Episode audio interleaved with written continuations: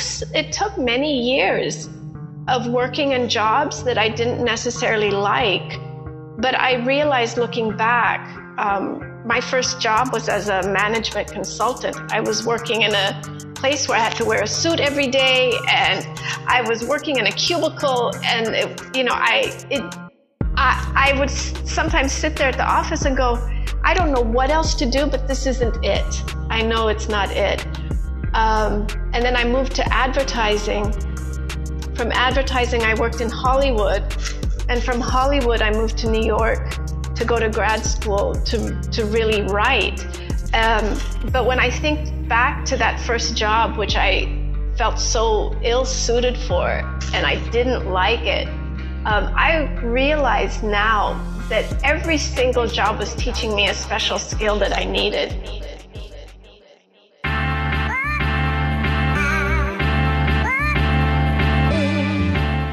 You're listening to Creative Breakthrough, the podcast that provides you with the strategies to elevate your creative passion to the next level. I'm your host, creative hustler, and chicken wing lover, Shireen Kassam, aka The Funny Brown Girl. And yes, I have an unhealthy obsession with chicken wings. Now, get ready to flex your creative muscle and keep winning.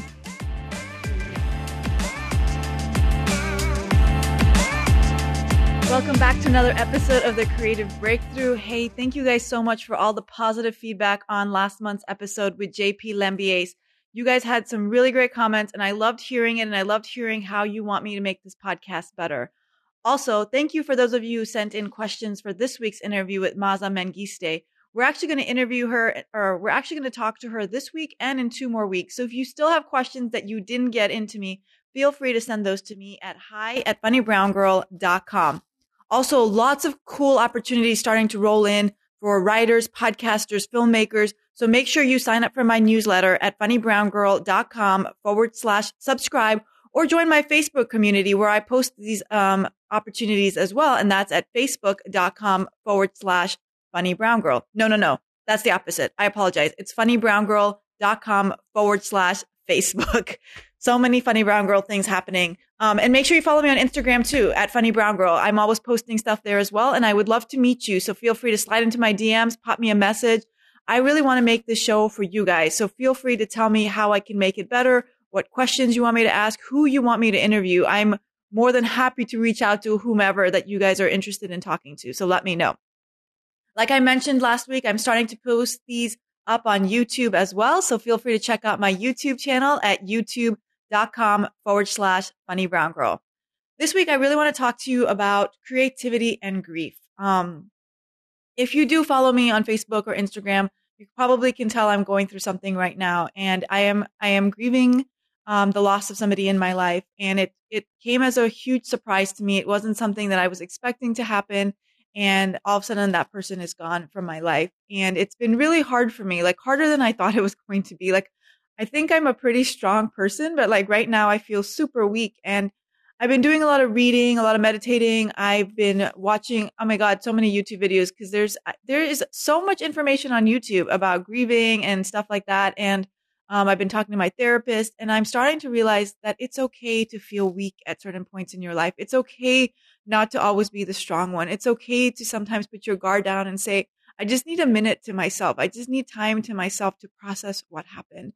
And so that's what I'm kind of doing right now. And I'm learning a lot about grieving, and I'm learning a lot about like just who it makes you as a person. I mean, as a creative myself, I feel like right now, as I'm grieving, I'm just stuck creatively. I like can't seem to do anything. All my mind does is ruminate over good times and sad times. And then I just start crying.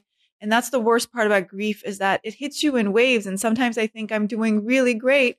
And then sometimes, like right now, it's like, oh my God, I'm going to start crying.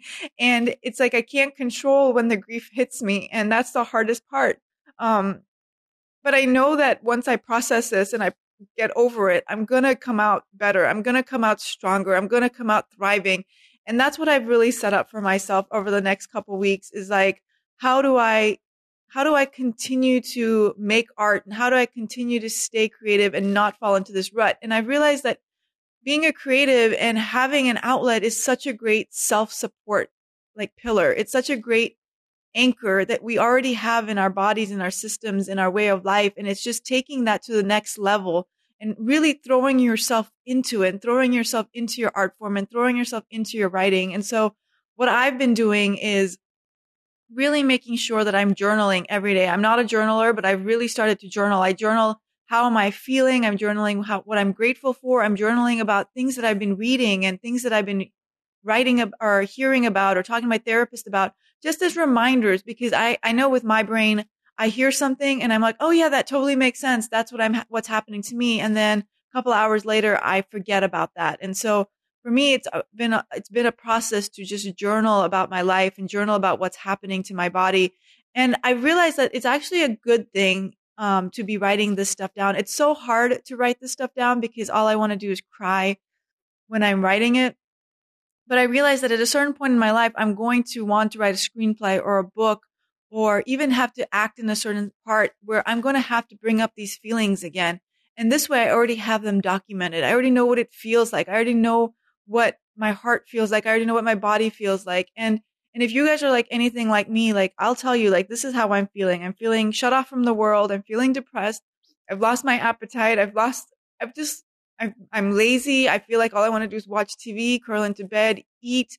It's funny. I've lost my appetite, but I still crave like salt and sweets. Um, I feel like my brain's not working. Like I feel like I'm always two steps behind in everything that I need to be doing because I'm spending so much time focusing on what's gone instead of focusing on what's in the present or in the future. And that's what I've really had to try to teach myself is stop thinking about the past and start thinking about the future. And that's where being a creative has really been helping me because I can get lost in that creative process. I can get, I can start writing. And if I'm not focusing on writing about the grief and focusing on writing about what I want in my life, then I find that I get lost in that creative space. And so I'm here to tell you that if you are grieving someone, if you are grieving a loss or a relationship or a family member, find something that you're excited about. Find something that brings you a little joy. Find something that you can do on a daily basis. And that could be easy, easily as like taking pictures every day with your smartphone, like something that makes you take a picture every day of something that makes you happy or read a book, right? I, and, and I, I realized that I hadn't been reading a lot. Like I really stopped reading and I had replaced reading with television. And so I've had to slowly get back into reading. And so I set myself a goal that every day I will read ten pages. And then hopefully I can increase that number, but find something that you enjoy reading. Find something, even if you want to watch T V or you want to watch a movie, what I've started to do is fine, I'll watch T V and I'll watch a movie, but I have to take notes. I have to write out, okay, what is scene one? What is scene two? What is scene three? What is the arc? What is the, um, what is the conflict? At least that way I'm working my creative muscle. And at the same time, I can, I, I'm not feeling like I'm being a total lazy bum and not focusing on my creative um, endeavors. I've also put together a plan on like how I'm going to do stuff. But I think the most important thing to me right now is just making, finding time to be a creative, finding, even though I don't feel like I'm being super creative, finding that time to set aside and do something, finding that time every day and find something that you enjoy doing and that you know you can do on a daily basis. So again, like I said, is it taking a picture every day? Is it cooking? I mean, that's a creative thing as well. Is it making I mean, I don't want to, I don't want to say you should go do this, but is it making like fancy alcoholic drinks? I mean, don't get drunk, but like, is it like playing with different ingredients and different fruits and stuff like that? And for me, I know I need to find something that I can stay in my pajamas and do, or I can do from bed. And so I've really been focusing, like I said, on writing and reading. And I want to start writing a new screenplay, something that kind of brings this emotion into light and somehow lets me work through it in a way. Um, but grieving is a natural process. And for people who tell you like, stop crying or stop dwelling on it or stop living in the past, like it's your life and it hurts. And I'm going to say to you, like, do what you need to do to process it and do what you need to do to get through it. Nobody else knows what you're going through. Nobody else knows how it impacted your life. And so take your time and, and, and go through the stages, go through the sadness, go through the anger, go through the questioning of God, go through wondering why this happened.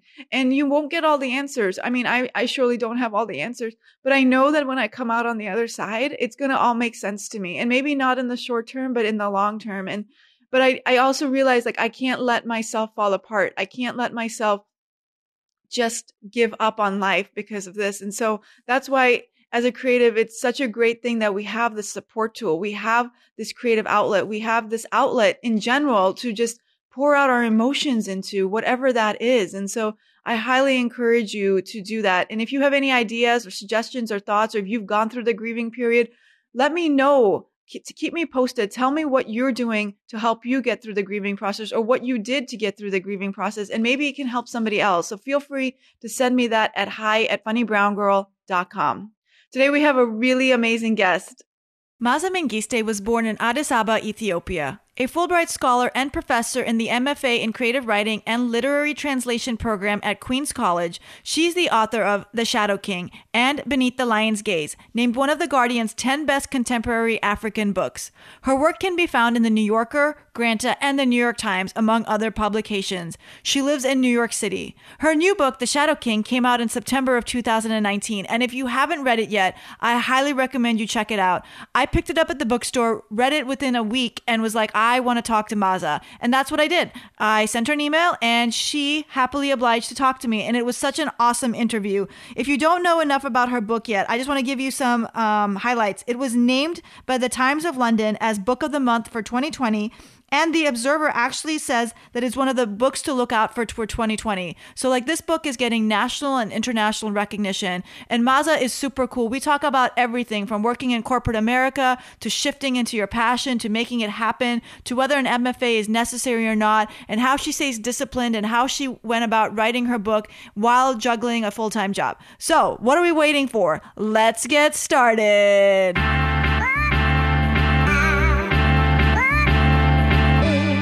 Welcome to the guest chair, Maza. Oh, thank you. It's really wonderful to be here. Thank you for inviting me, Shireen. No, thank you. I appreciate you uh, responding to my cold email. Well, I was really excited about it. I think um, just the fact that we have uh, we have a connection there with uh, with director Stefan Bristol. And I really, I thought that was an interesting um, reason to talk to you. But also, I think you went to N Y U, right? Am I correct? I did not go to N Y U. Oh, but I'm I, sorry. It's okay. Um, Stefan did. And that's how I met Stefan, actually, through American Black Film Festival. That's it. The the idea of, yeah, the film connection was what I found really interesting, because I haven't, um, it's interesting to me to be in conversation with people who are filmmakers or interested in film or have this other perspective on creativity. So I'm really excited to be here. Well, thank you. And I guess our other connection is, I know you lived in Kenya for a little bit, right? Yes. Okay. And that's my, my mom's side of the family is actually from Kenya. Oh my goodness. What, uh, Nairobi or what part? Um, Mombasa. Oh, I love that. I love Mombasa. Oh, that's fantastic. So we we kind of have a connection. Yes, yes. So anytime I have a guest on the show, I really love starting with this question. Um, where, when, and how did your creative journey start? Hmm. You know, I it, I could say it started from, I think the the, the most obvious answer, or the most ob- the the the most assumed answer would be, well, it really started when I started writing my book, or started writing, period. I used to work in advertising before I I moved into the book world. But I think when I, now that you're asking me, I think that my creative journey really began as a kid. And I didn't know, I didn't know at that point that that's what it was, but I remember my mother in Ken, you know, in Kenya would get all these magazines, and they would be all these different magazines from across different parts of Africa and, and from Kenya. And I would sit there every day after school and just flip through them, even though I didn't know how to read at that time. And I would look at the pictures and I would be mesmerized by by what I was seeing. And I I really think that those moments after school, when I was first starting to read, going through these things, um, really started to open my mind to the possibilities of what the writing world is like, the way that um, the way that words could create images, and the way that images work with words, the way that you could be immersed in something on a page. I, I really think that was when my I first started gravitating towards books, but even it wasn't a book then. I didn't know how to read. So I would I think that my my first interest in writing really began with that. And, you know, when I was in college, I um, a lot of people will say, well, when you were in college, you know, you must have been writing short stories and you must have known you wanted to be a writer. And I didn't I didn't know that at all. Um, the only thing I knew was that I liked to read. And I had I had no idea what it meant to be a writer. My family didn't know writers. I didn't come from a very literary family. My, my parents encouraged education and schooling, but they wanted an engineer or they wanted a doctor, not, you know, not a writer. Like, what is that? So, but I knew I loved to read. I didn't know. I, I've never met a writer in my life. I don't, I didn't know what they looked like. I didn't know what they talked like. I had no idea how to write a book. So um, I was in college and I just had no clue about it, but I did know I liked literature, and that was really my f- first clue that, wait, maybe I can do something in the world of literature, but I, I didn't know what it was. And it took it took many years of working in jobs that I didn't necessarily like, but I realized looking back, um, my first job was as a management consultant. I was working in a place where I had to wear a suit every day, and I was working in a cubicle, and it, you know, I it I I would sometimes sit there at the office and go, I don't know what else to do, but this isn't it. I know it's not it. Um, and then I moved to advertising. From advertising, I worked in Hollywood, and from Hollywood, I moved to New York to go to grad school to to really write. Um, but when I think back to that first job, which I felt so ill-suited for, and I didn't like it, um, I realize now that every single job was teaching me a special skill that I needed for writing. And that first job that put me in a suit had me talking, you know, supervising and talking to supervisors, um, taught me about discipline. And it it it taught me about how to how to work with different personalities, how to speak in a way that would get an idea across. And I I've still I still use those skills now, but I, I realize every every little thing I hated was a step in the right direction.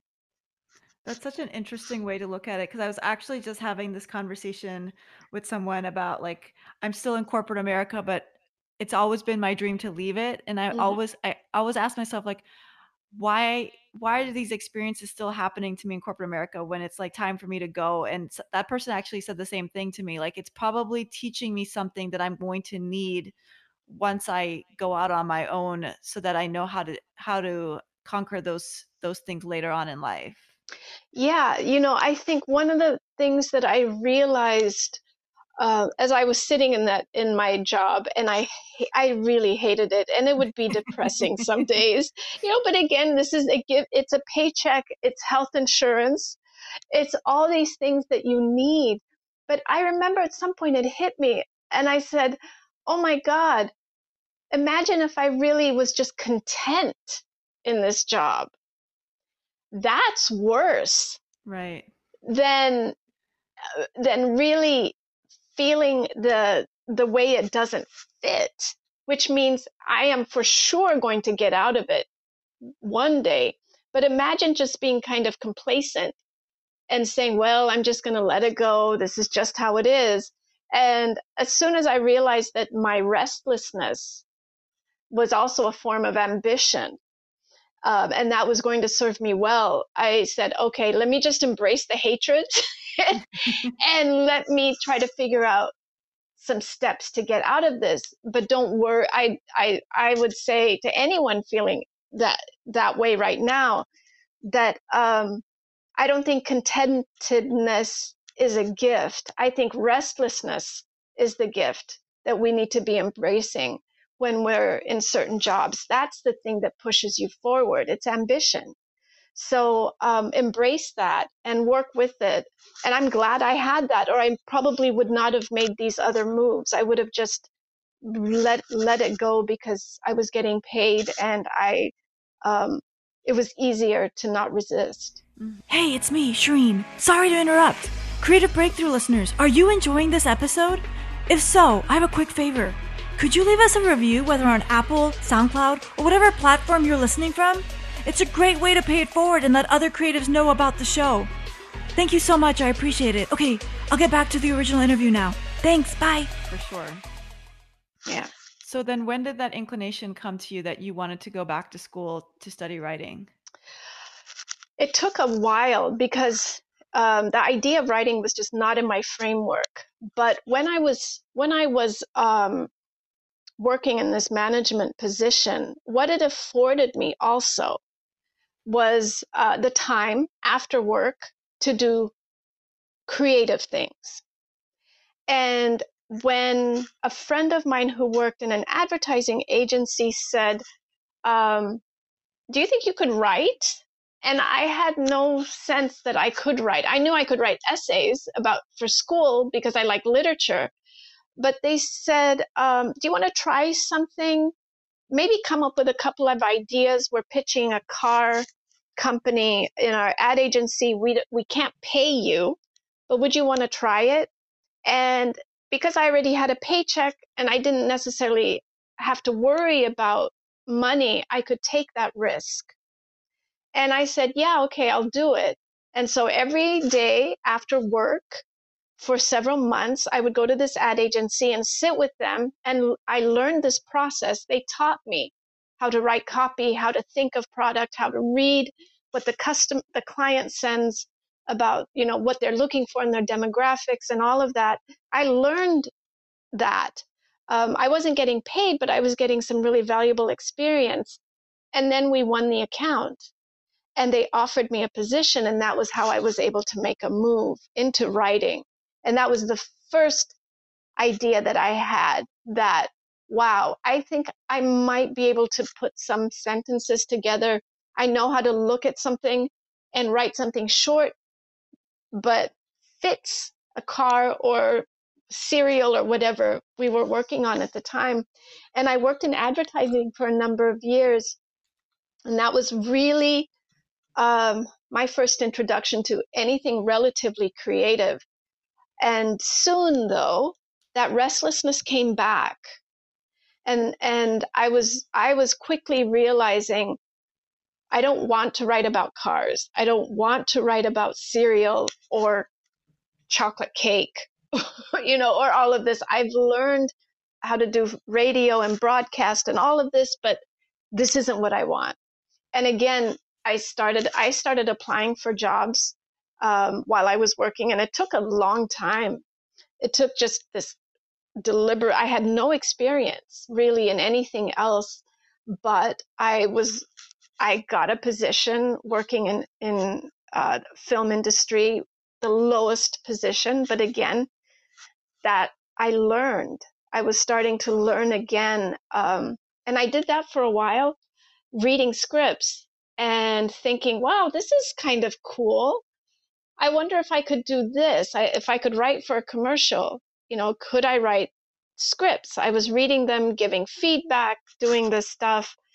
And um, I realized quickly it wasn't, I, I liked to write scripts, but my writing was more conducive to something else. And a friend of mine who is a producer said to me, you know, you really should think about a book. This thing that you're writing or you're trying out with the screenplay could probably work as a book. And that was my first sense that, oh, wow, is this really possible? Could I try this?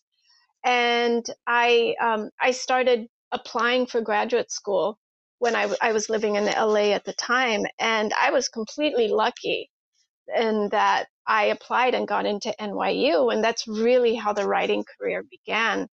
But every step, you know, was a process towards that. And I, I, I realized now looking back that even when I didn't feel grateful for all of it, um, it really helped me.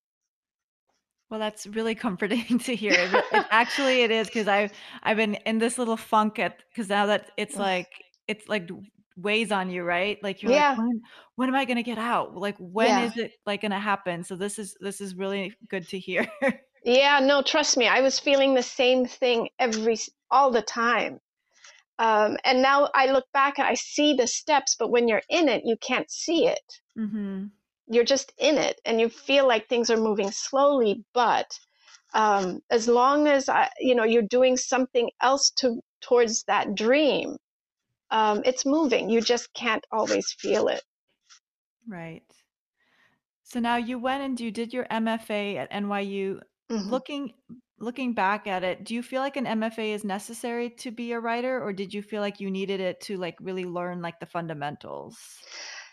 You know, I needed it. And I know that the debate is it's it's gone on and it's it's ongoing, but I really needed it. You know, it, I, you have to th- remember, I had no I had never had any real interaction with writers. I didn't have a writing community. I had never had anyone read my work and critique it from one writer to another. I did not have that experience. And um, coming to graduate school, all of a sudden I was in a community of writers. I was talking about writing. We were giving each other suggestions. I was learning how to read as a writer. And I think the most important thing, though, that I, that I learned in my grad school experience was that grad school really is what you make it. It will be no more and no less than what you do. And about the first month or so when I was there, I met with the director of the program, and I said, I really want to get involved with writers who are international, or I want to be involved in the international writing world. How do I do that? And she said, well, there are these festivals that are in New York, and one of them is an international festival, and they're looking for interns. Do you want me to see if um, they bring you on? I was like, sure, yes. And so I worked as a volunteer. I was making sure that writers didn't get lost between their hotel room and the stage, bringing them water. And uh, the funny thing is, some of those writers that I was bringing water to or leading them from one room to the other and helping them get seated and all of this, they're now the writers that I'm on stage with having conversations. Um, but I, you know, it was a step. It was another thing of, I said, yeah, I'll take, I'll volunteer for this, even though I was, you know, I had to work um, for my grad school, but I did that as well. And it, it made my experience. That was as valuable to me as anything else I did within the program. Mm-hmm.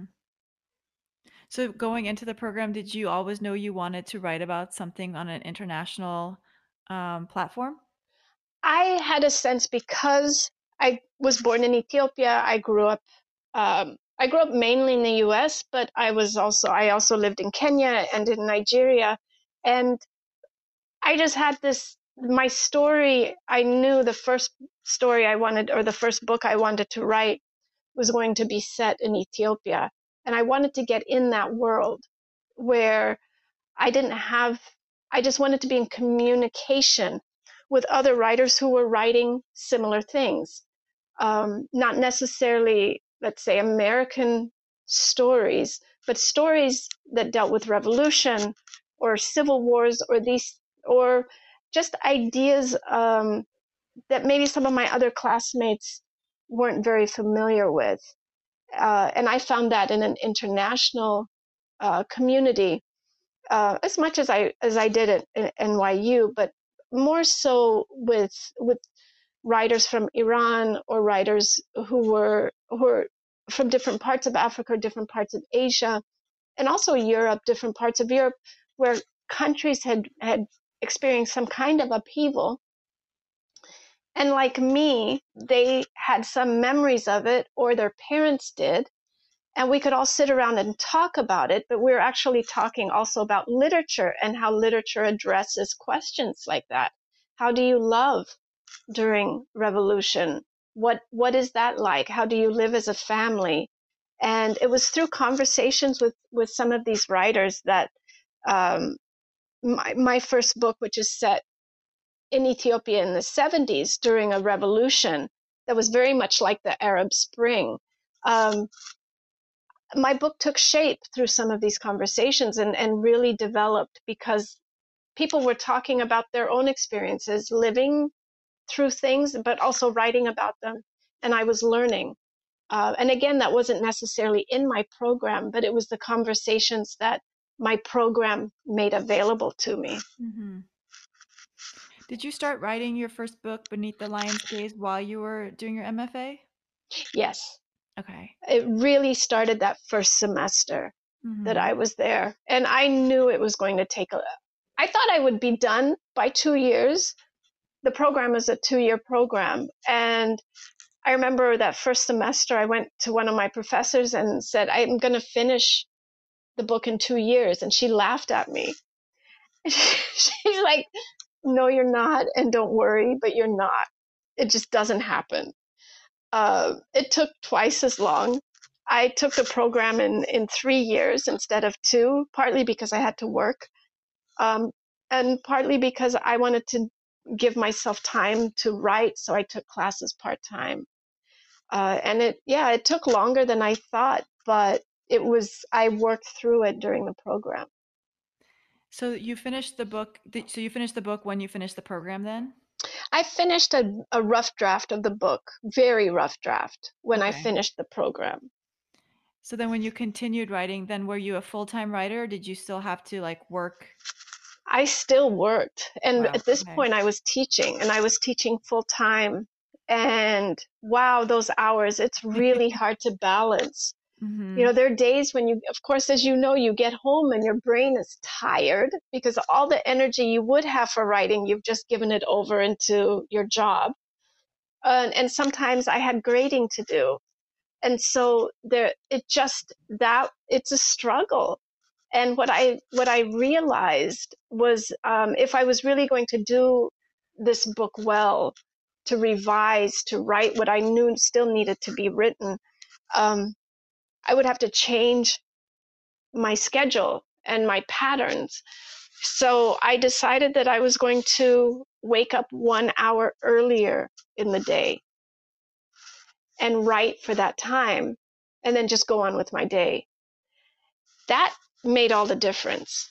That really, pretty soon, I realized I wasn't staying out so late because I was really excited about what I was learning, what I was writing. You know, I wasn't hanging out with my friends and getting really drunk, you know, really early until we, you know, the wee hours of the morning because I knew I had to wake up. And uh, it was this process. I didn't, I didn't, initially I said, I'm just going to try it for three days. And then those three days turned to a week. And then that week turned to two. And um, I didn't say I'm going to do it for a year. I just said, let me just do it a little bit at a time. And that's really what worked best.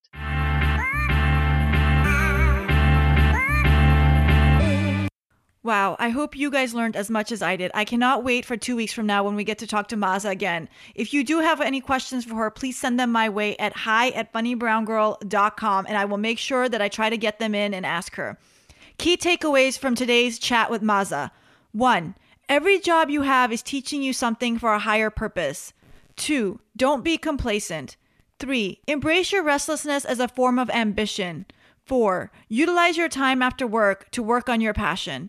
Five, as long as you're doing something towards that dream, it's moving. You just can't feel it. And six, change your schedule and your patterns to make time for your passion. That's it, y'all. Again, thank you so much for joining us this week. See you in two weeks. Again, feel free to hit me up at hi at funny brown girl dot com. Join our Facebook community at facebook.com forward slash funnybrown or check out my YouTube channel at youtube.com forward slash funnybrown. Now, go out there and flex your creative muscle and keep winning. Thanks for listening. Stay connected about upcoming resources, including opportunities, festivals, competitions, and grants to help you grow your creative passion by subscribing to my bi-monthly newsletter by visiting funny brown girl dot com forward slash subscribe. Don't miss out on a life-changing opportunity and subscribe today at funnybrown girl dot com forward slash subscribe. And hey, if you decide to go on Instagram today, follow me. I'm Funny Brown Girl. I'm Shireen Kassam, and you've been listening to Creative Breakthrough. Now, go flex your creative muscle and keep winning.